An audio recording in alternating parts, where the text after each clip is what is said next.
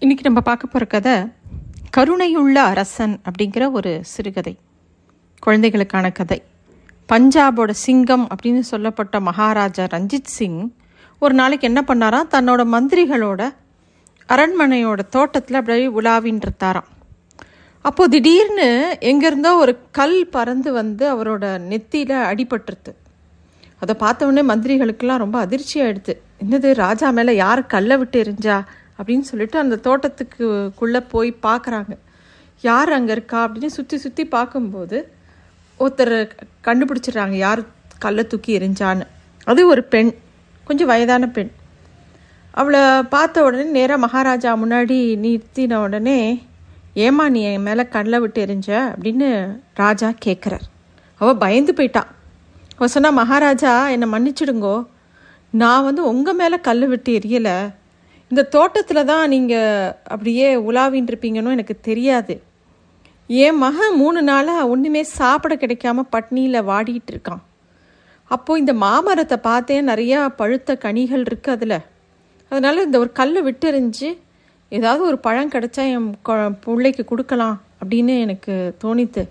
அதனால தான் கல்லை விட்டு எறிஞ்சேன் ஆனால் அது உங்கள் மேலே படும் உங்களை காயப்படுத்தும்னு நான் நினைக்கல அப்படின்னு ரொம்ப வருத்தப்படுறான் அந்த பெண்மணி வருத்தப்பட்டதை. கேட்க கேட்க ராஜா கண்ணில் அப்படியே கண்ணீரால் நனைஞ்சது. அவர் தன்னோட மந்திரிகள் பக்கம் திரும்பி பார்த்து என் ராஜ்யத்தில் இவ்வளோ பஞ்சம் இருக்கா என்ன?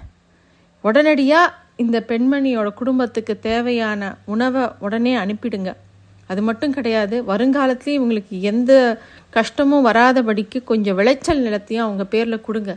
அவங்க அதை வச்சு பொழைச்சிக்கிட்டோம். அப்படின்னு ராஜா சொல்கிறார் மந்திரிகளுக்கு ஒரே ஆச்சரியம். ஏன்னா ஒரு ராஜா மேலே கல்லை விட்டு எரிஞ்ச அந்த அம்மாவுக்கு எதுக்கு இந்த ராஜா இவ்வளோ சன்மானம் கொடுக்குறாரு? கோச்சிக்க கூட இல்லை. சரி கோச்சிக்கலன்னாலும் பரவாயில்ல. எதுக்கு இவ்வளோ உதவி பண்ணணும் அப்படிங்கிற கேள்வி வருது. உடனே மந்திரிகள்லாம் கேட்குறாங்க ஏன் ராஜா ஏ உங்களை கல்லை விட்டு எரிஞ்சு காயப்படுத்தினவங்களை ஏன் இவ்வளோ கருணையோடு நீங்கள் பார்க்குறீங்க அப்படின்னோடனே அதுக்கு ராஜா சொல்கிறார் இந்த பெண்மணி மட்டும் குறி தவறாமல் அந்த மாம்பரத்தில் அடைச்சிருந்தா அடிச்சிருந்தா அவளுக்கு ஒரே ஒரு மாம்பழம் கிடச்சிருக்கும். அதை கொண்டு போய் தான் பிள்ளைக்கு கொடுத்துருப்பா. அவன் பசியாறி இருப்பான். அந்த மரம் வந்து கல்லடி பட்டாலும் அது வந்து ஒரு பழத்தை கொடுத்து அவள் பசி ஆற்றியிருக்கும். அப்போ என் மேலே கல் விழுந்தா நான் என்ன பண்ணணும்? நானும் அதே தானே பண்ணணும். அவளுக்கு வேணுங்கிற உணவை தானே நான் கொடுக்கணும்.